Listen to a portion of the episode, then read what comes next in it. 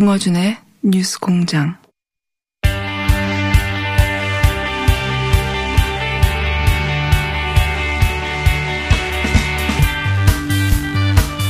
총선 특집 각, 각 정당 대표들 어렵게 어렵게 모시고 있습니다. 네. 어, 워낙 직접적인 선거운동이 어려운 어, 총선의 특성상 직접 모시기 어렵습니다. 자, 이번에는 정의당 심상정 대표, 예, 몇 번의 변경 끝에 드디어 모셨습니다. 안녕하십니까? 네, 안녕하세요. 예. 어, 약속 한 세 번 정도 포크 내시고. 세 번 정도 포크 내시고 드디어 나오셨습니다. 저희가 좀 어려운 시간을 보내서 그렇습니다. 요즘 어렵긴 어렵죠? 네. 네. 그, 지지율이 이런 표현들 많이 하면 2년간 최저치다. 왜 이렇게 됐을까요? 음, 뭐, 지난주 초에 이렇게 최저치를 쳤는데, 네. 이제 이번 주 초부터는 정당 투표를 10% 이상 네. 여론조사 결과가 많이 나와서 그래도 그렇게 나온 여론조사도 있습니다. 예, 예. 힘을 얻고 있는데요. 이제 아직 많이 어렵습니다. 아무래도 뭐 비례연합당 그 참여하지 않은 것하고 또 우리 비례 후보 논란 그게 이제 음. 작용을 한 것 같고 또 이제 뭐 양당 프레임이 강화되면은 소수 정당 지지가 많이 빠지는 것도 있고요. 음, 기본적인 항상 있어왔던 일이기도 합니다. 선거 어, 본격적으로 시작하기 직전에 항상 정의당 어려웠어요. 과거에도. 네, 예. 그렇습니다. 그러면 이제 남은 2주 동안 어떻게 만회하느냐가 큰 문제 아닙니까? 비례정당에 어, 참여하지 않았던 것이 원칙을 지키기 위해서라고 이제 표현하셨는데 좀 자세히 설명해 주십시오. 어떤 이유인지. 어, 이제 비례연합당에 참여하지 않으면서 지지율도 좀 그렇죠. 많이 내려가고 그랬지만은. 왜냐하면 정의당 지지층에서도 참여하는 게 유리하지 않느냐 하는 의견도 있었으니까요. 제가 이제 뭐, 어, 하고 싶어도 해서는 안 될 일이 있고 또 이제 에, 하기 싫어도 해야 될 일이 있는데 진보 정치를 오랫동안 이끌어온 많은 분들과 상의를 했고 또 밤을 하얗게 새면서 우리 노회찬 대표하고도 이제 상의를 드렸는데요. 어, 뭐 정의당은 지금까지도 그래 왔고 또 앞으로도 이 길을 가는 것이 예, 맞다. 아, 그렇게 생각하고요. 이제 성 이제 총선 끝나면 선거법 어차피 손을 봐야 되잖아요. 그렇게 되겠죠. 예, 예. 그러니까 뭐 비례 후보든 지역 후보든 하나의 이름으로 정책을 알리는 정당이 있어야 연동형 비례대표제를 지킬 수 있다는 생각이 컸고요.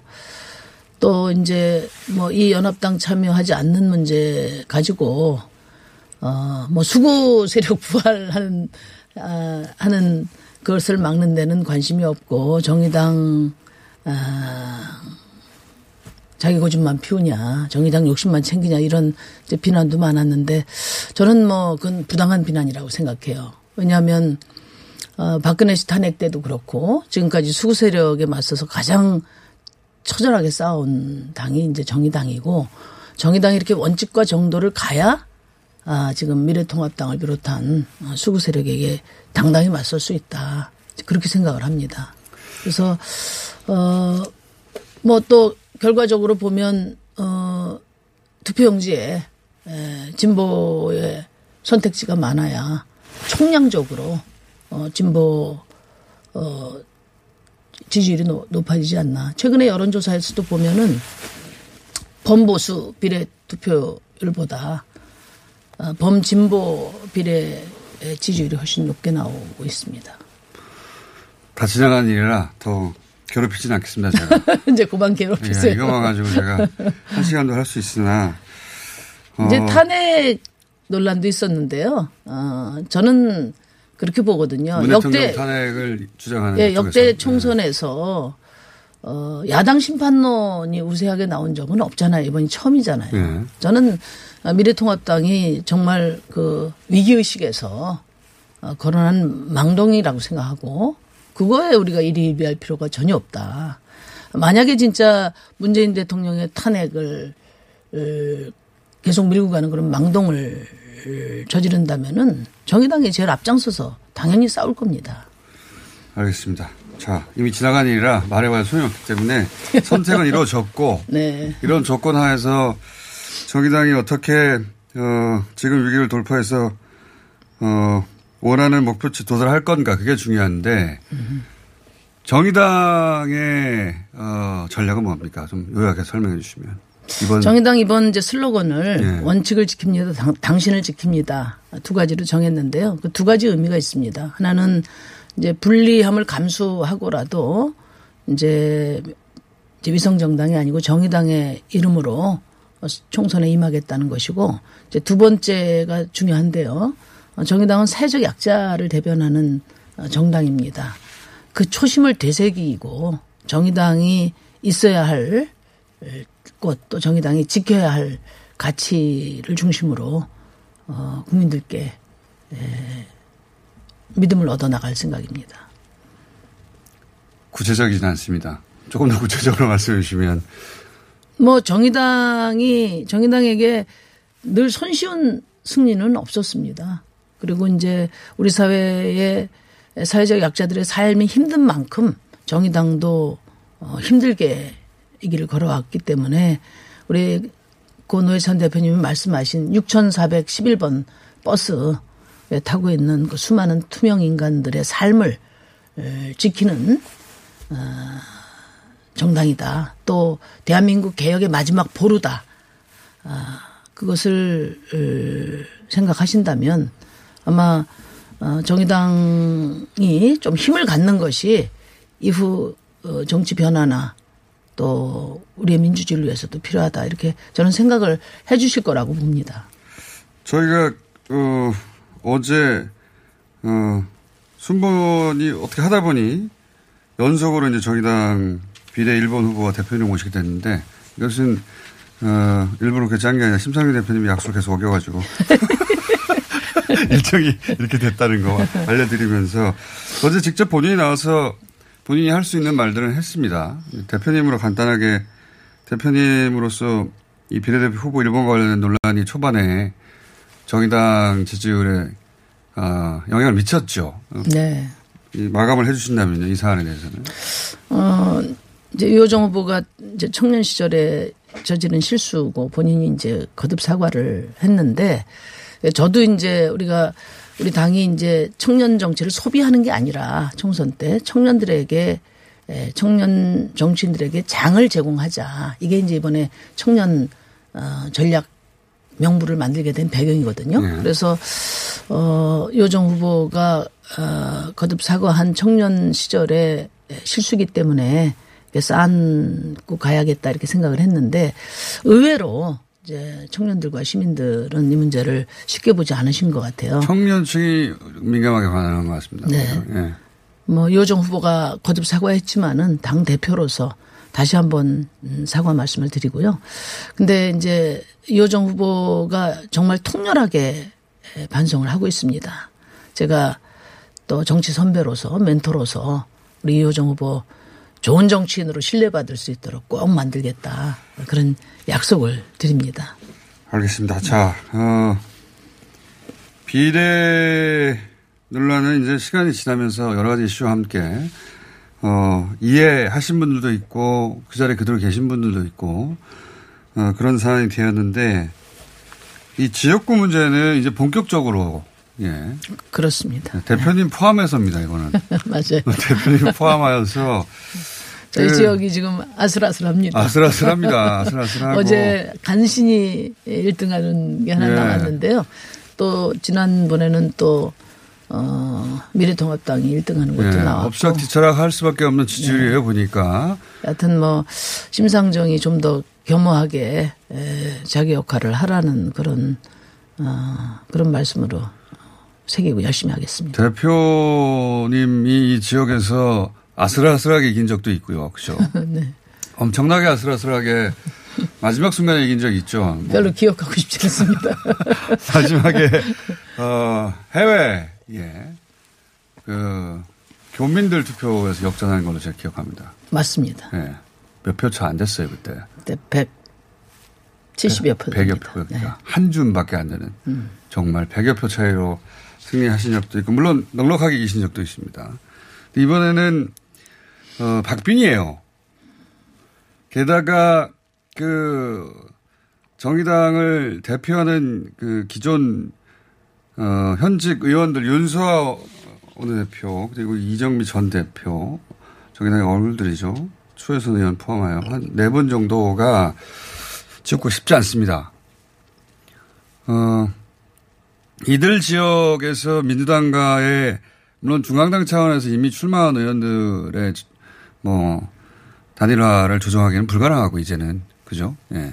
다른 당인데 같은 당 내에서도 잘 안 되는데 사실 같은 네. 당에서 탈당한 분들 또 거의 잘 안 되는 것을 다른 당과 뭐 단일화 한다든가 협상하는 게 굉장히 어려운 일인 건 뭐 과거의 역사가 증명하는데 이제 과거에는 이제 정당 간에 네. 이제 인위적인 후보 단위라도 추진을 했는데 그 이제 주권자의 권리를 침해하는 것이니까 이제는 이제 유권자들이 에, 좋게 보지 않습니다. 그래서 저도 그렇고 이해찬 대표께서도 어, 당대당 단일화 없다 이렇게 네. 말씀을 하셨고요. 당대당은 없고. 네. 네. 근데 결국은 이제 유권자들께서 지역의 특성에 따라서 이제 전략 투표로 네, 흐름을 형성해 가실 거라고 봐요. 창원 같은 데는 이제 좀 특수하잖아요. 예. 지금 어 창원도 있죠. 예, 예. 뭐 더불어민주당, 정의당 또 민중당 후보들이 다 민주노총 예. 어, 출신 노동자 예, 후보기. 때문에 시민사회계에서 이제 테이블을 구성해서 단일화 요구를 강력하게 하고 있는 것 같습니다.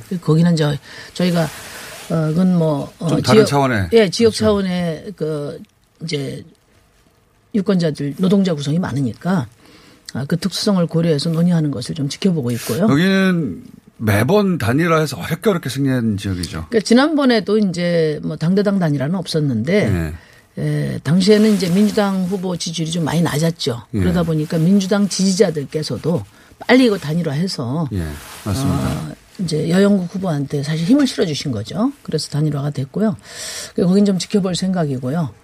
이제 연수구의 우리 이정미 후보는 어, 지금 이제 단순 지지도는 좀 밀렸는데 안-. 저는 이제 적합도는 아직 우위를 점하고 있습니다. 예. 그건 무슨 얘기냐면 인물 경쟁력에서는 확실하게 에, 평가를 받고 있는데 이제 민주당 후보님 죄송하지만 이제 민주당 지지율 네. 이정미 대 민주당 지지율로 이렇게 돼 있다고 봐서 저는 유권자들께서 어 민경욱 어, 미래통합당 후보를 어, 꺾을 수 있는 범진보 진영에서 네, 비호감이- 있는 후보 네, 비호감이 높은 후보인데. 네. 네. 로는 우리 이정미 후보를 염두에 두고 계신 게 아닌가 그렇게 생각을 하고 있어요. 후보가 범 진보 진영에서는 비호감이 높고 보수 진영에서는 매우 호감도가 높은 지지율이 좀 예, 많이 나오고 많이. 나오는 분이죠. 예, 예. 예. 어, 그래서 단일화 누가 됐든 해야 여긴 승부가 날 것인데 근데 이제 어, 말씀하셨듯이 단순 지지율과 또는 뭐 적합도 이게 서로 네. 엇갈리거나 혹은 비슷하거나 단순 지지도는 지금 이제 민주당 결집력이 높기 때문에 다 이제 저희 당이 그 이제 밀리죠 당연히 그런데 에 그래도 어 인물 경쟁력의 부분에 있어서는 또 정의당 후보 의원님들 좀 높이 평가를 해주고 계셔서 저는 이제 이런 어 그래도 정의당의 경험 있는 국회의원들이 국회에 있어야 아 그래도 대한민국 국회가 좀더 어, 하여튼 많은 국민들을 대변하고 여기는 엇갈려서 더 수구 세력도 맞설 수 있지 않을까 그렇게 생각합니다. 더 단일화가 어려울 것 같은데요. 어디요? 이 인천 연수는 예. 아직까지 뭐 이렇게 이제 본인이 유리한 지표를 가지고 아마 단일화를 할- 해도 사용하지 않을 테니까 서로. 아직까지는 뭐 민주당 쪽에서 후보 단일화 얘기가 오간다는 얘기는 네. 제가 아직 듣지는 못했습니다. 단일화 하면 뭐 심상정 대표만큼 그런 이야기를 많이 들은 분이 또 있을까요? 예. 단일화 논란과 함께 해온 정치 역정인데 저, 뭐 저희 지역은 어, 어제 지역 토론이 있었는데 문명순 후보 민주당 후보죠. 어, 단일화는 절대 없다 이렇게 말씀을 하셨고 뭐 단일화 없이 제가 좀 거기 이미 선언을 승리 승리하는 음, 승리할 수 있도록 노력을 해야 될 것 같고요. 어, 이제 연수나 창원이나 네. 어, 이런 쪽은 이제 지역 논의를 좀 지켜볼 생각입니다. 거기는 그러면 지역구 후보에게 이름하시는 거죠?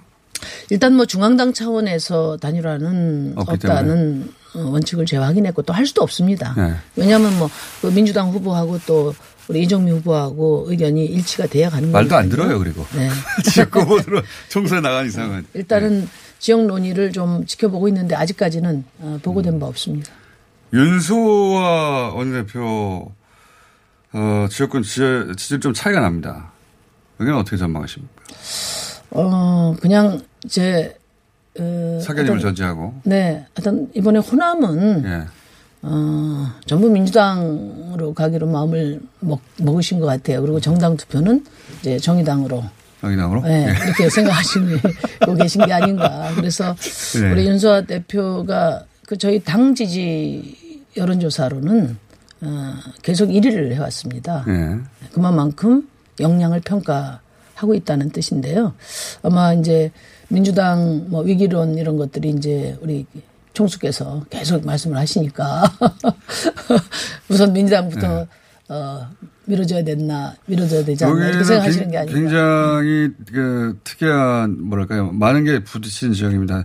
정당 지지율은 높고 하지만 박지원 후보라고 하는 그렇습니다. 네 굉장히 지명도 있는 분이 있고 정의당에서 어 또 시원시원한 원변을 가진 있는 윤수아 원내대표가 있고 어려운 저는 복잡한 지역입니다. 저는 목포 시민들께 말씀드리고 싶은데 에, 국회에 와서 누가 제 목소리 내고 누가 수구 세력과 맞서 제대로 싸우고 또 사회적 약자를 제대로 대변할 수 있나 그것만 보고 어, 선택을 해주셨으면 합니다.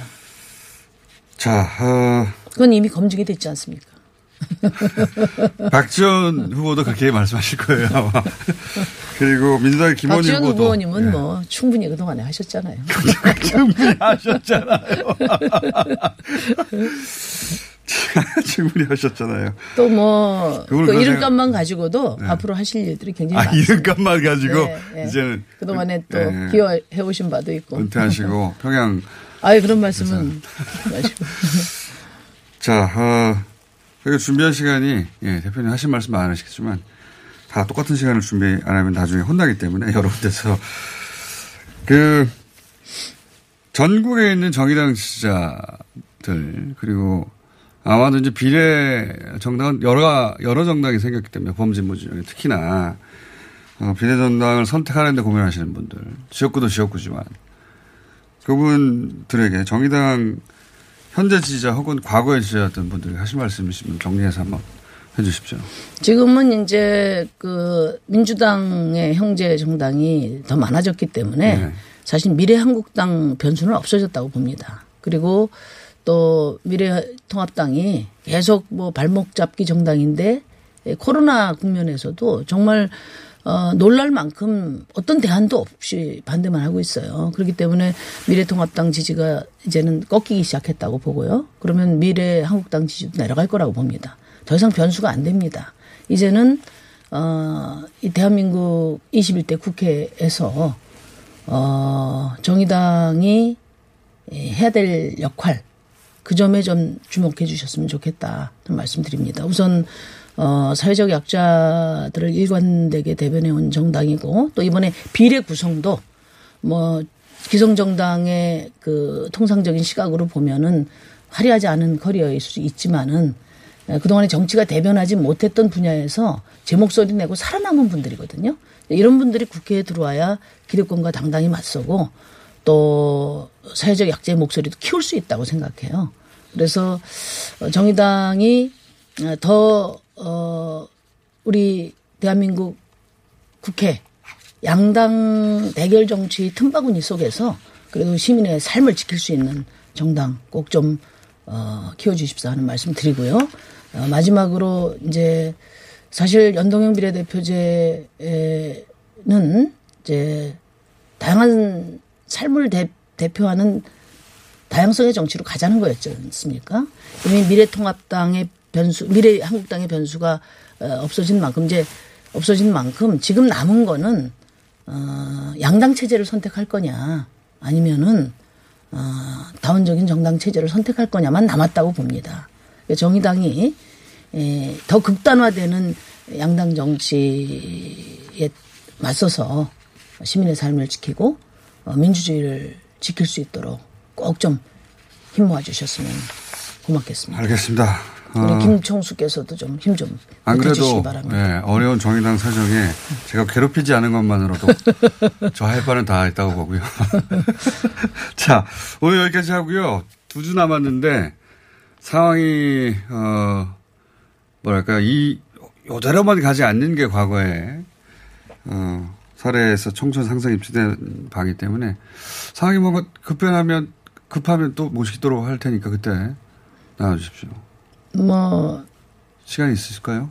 아유 뭐 제가 이제 이제는 뭐 부르시면 제가 바로 바로 나오겠습니다. 나 바빠하고 바꾸지 않으실지. 자, 오늘 여기까지 하겠습니다. 정의당 심상정 대표였습니다. 감사합니다. 네 고맙습니다. 안녕하세요. 치과의사 구지은입니다. 태아가 자랄 때 가장 먼저 생기는 기관이 어디일까요? 바로 입입니다.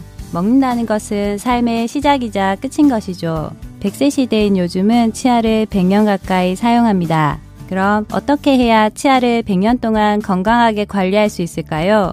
바로 올바른 칫솔질과 정기적인 스케일링입니다.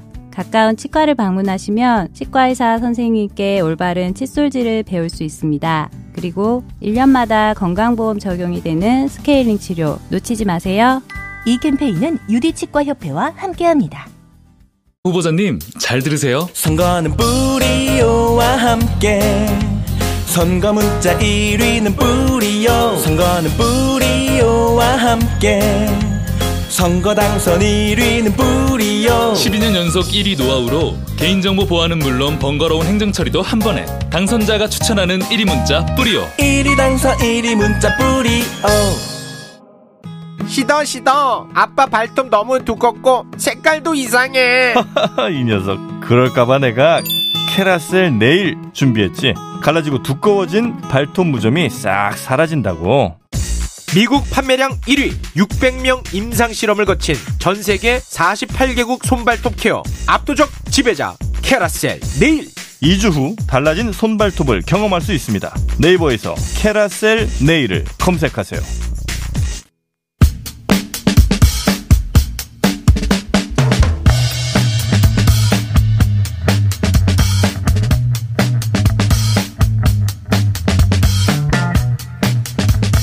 총선인데 지역구 후보들을 직접 연결하는 게 쉽지 않습니다. 예.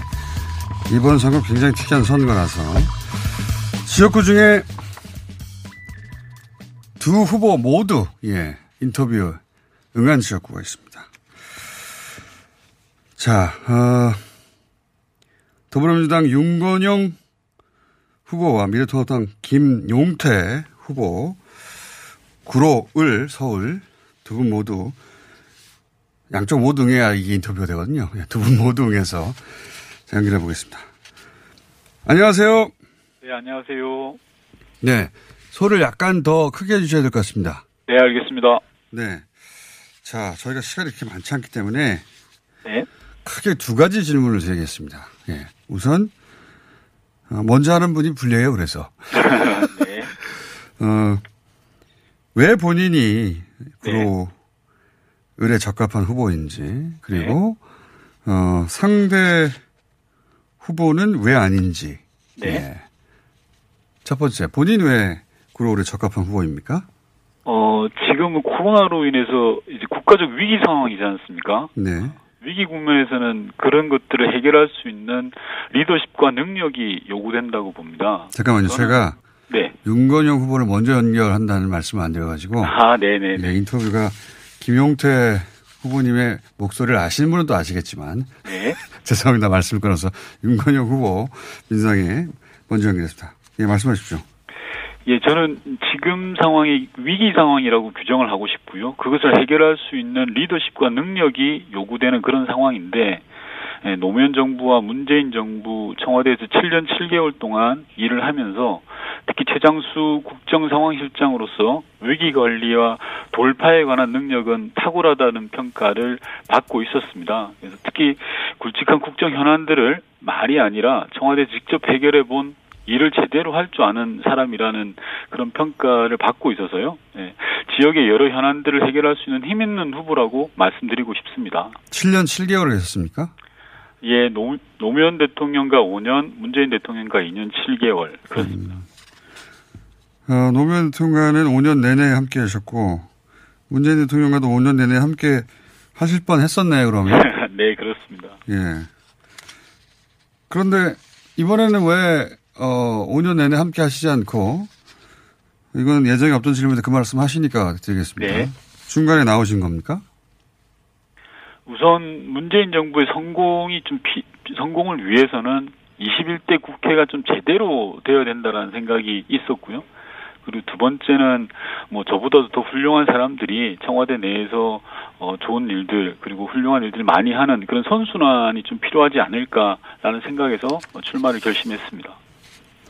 본인보다 훌륭한 분들이 많았는데 그 자리에 계속 계신 거예요? 하셨던 거예요? 네. 자, 어, 상대 후보는 삼선입니다. 예.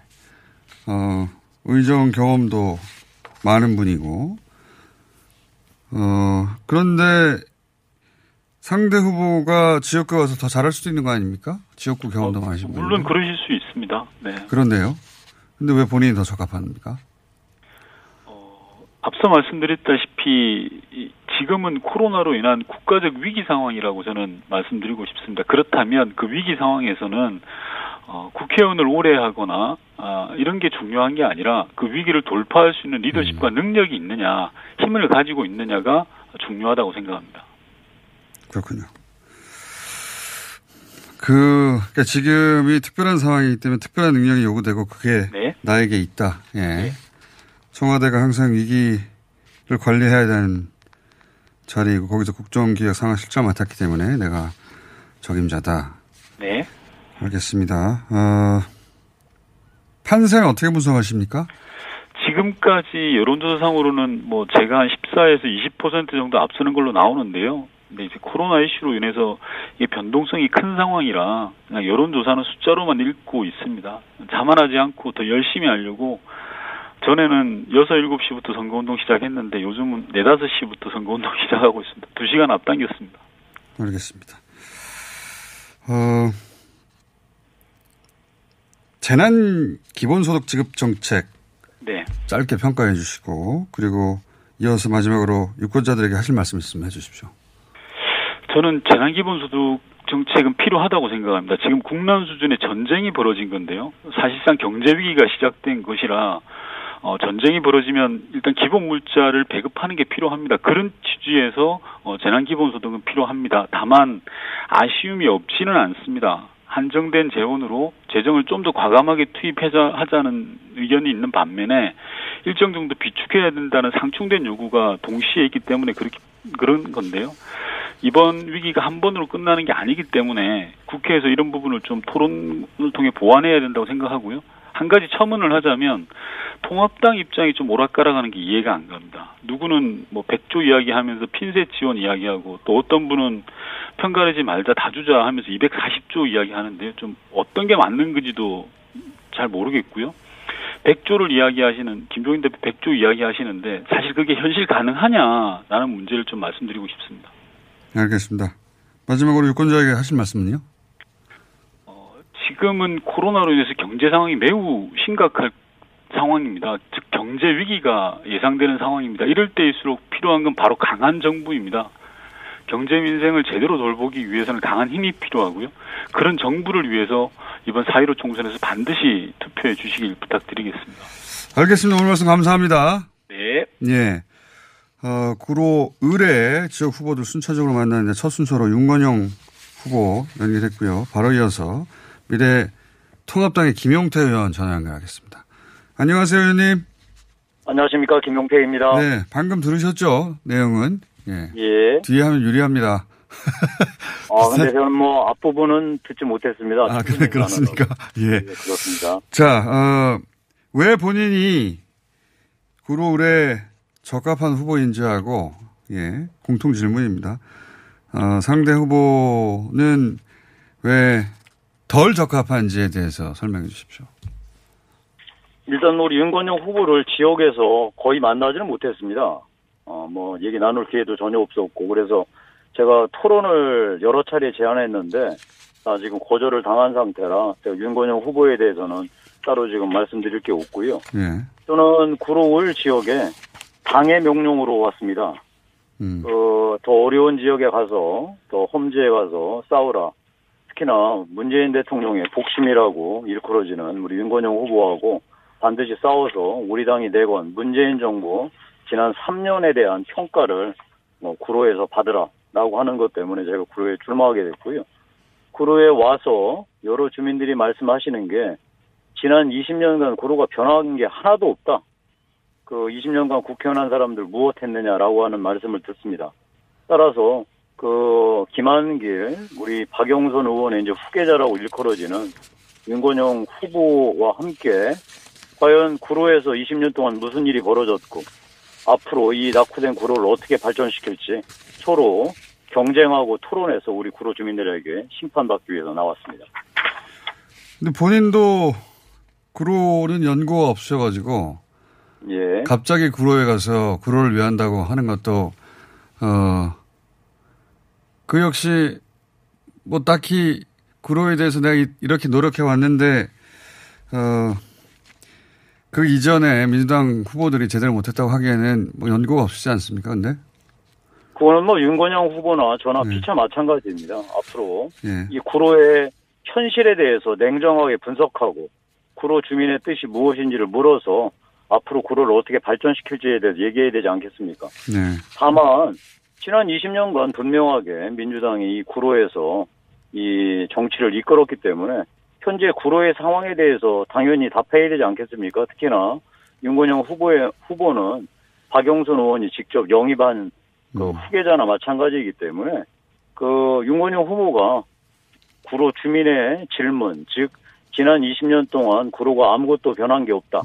왜 이렇게 낙후가 됐느냐에 대해서는 당연히 답변을 해야 되겠죠. 알겠습니다. 예. 박영선 어, 전 구로 예 뭐라고 그래야 할까요? 전 지역 담당에 같은 의원 지금 장관님 예, 책임을 승계하는 후보기 때문에 예, 그 질문을 답을 해야 된다. 예. 그런데 왜 구로에서 민주당 지지율이 더 높을까요? 그렇게 안 좋았으면 더 낮아야 할뭐 험지 텐데. 중에 험지 맞더라고요. 직접 와서 보니까 민주당 세가 뭐 매우 강하고 그다음에 우리 미래통합당의 지지세는 사실 뭐 별로 흔적이 잘 안 보일 정도입니다. 어 다만 그 이 구로에 뭐 보수적인 생각을 갖고 계신 분도 많이 계시고 예. 문재인 대통령에 대해서 비판적인 분도 많이 계시는데 이분들이 사실 패배의식에 젖어 있는 게 사실이더라고요. 왜냐하면 20년 동안 한 번도 이기지 못해봤기 때문에 알겠습니다. 다들 지금 숨죽여 있는 상태인데 제가 그래서 이들 주민들의 뜻과 열정을 깨우기 위해서 지금 쉬지 않고 뛰어다니고 있습니다. 알겠습니다. 구로가 이렇게 해도 되겠느냐라고 하는 말씀, 이렇게 낙후된 상태를 언제까지 방치할 것이냐, 과연 이게 누구의 책임이었느냐, 앞으로 누구한테 맡길 것이냐, 어떤 비전을 선택할 것이냐, 이렇게 주민들한테 설득하고 그분들의 구로 발전에 대한 열정을 깨우고 있습니다. 알겠습니다. 미래통합당에겐 험지가 맞죠. 20여 년간. 그래서 그걸 깨기 위해서 오신 것이고. 그렇다면 지금 현 정부의 코로나 대응에 대해서도, 어, 비판받아야 된다고 보십니까? 저는 문재인 정부 어, 나름 선전했다고 생각합니다. 이 쉽지 않은 싸움이었는데 뭐 저는 지금 또 나름 선전하고 뭐 국민들 함께 사회적 거리두기나 우리 의사들이 헌신하고 있는 의료 체계 뭐 이런 부분들은 당연히 박수 받아야 한다고 생각합니다. 어 뭐 최초에 중국을 그 중국인들의 입국을 금지해야 되지 않았느냐 이런 얘기는 이미 다 지나갔기 때문에 시효가 무효고요. 앞으로가 더 중요합니다. 그래서 제가 이렇게 말씀드리겠습니다. 이제는 코로나19와 방역과의 전쟁 단계에서 이 코로나19 이런 경제 위기, 즉 경제 위기를 어떻게 극복하느냐. 따라서 이 자영업자, 소상공인, 중소기업들의 도산을 막는 폐업 도산과의 전쟁, 그리고 여기 고용돼 있는 사람들이 앞으로 정말 어려워져서 해고당하는 최악의 사태가 벌어질 수 있기 때문에 해고와의 전쟁을 어떻게 이제 그 이끌어 나갈 것이냐가 중요하다고 말씀드리겠습니다. 알겠습니다. 자, 시간이 이제 다 돼서 마지막으로, 어, 구로 을에 유권자들에게 하실 말씀 있으면 짧게 부탁드립니다. 저는 문재인 대통령을 대신해서 윤건영 후보에게 묻고 싶습니다. 지난 3년간 문재인 대통령 경제는 잘하셨는지, 공정과 정의의 가치는 세웠는지, 국민 통합은 이룩했는지 윤 후보에게 묻고 싶습니다. 그리고 지난 20년간 구로가 이렇게 낙후되어 있는데 왜 그랬는지 저는 윤건영 후보에게 묻고 싶습니다. 그래서 잘했다면 아마 구로 주민들께서 어, 윤건영 후보에게 지지를 주실 것이고 그렇지 않다면 새로운 대안, 새로운 미래 비전을 선택하실 거라고 믿습니다. 알겠습니다. 오늘 말씀 감사합니다. 예, 고맙습니다. 네. 미래통합당 서울 구로 의뢰 김용태 의원이었습니다.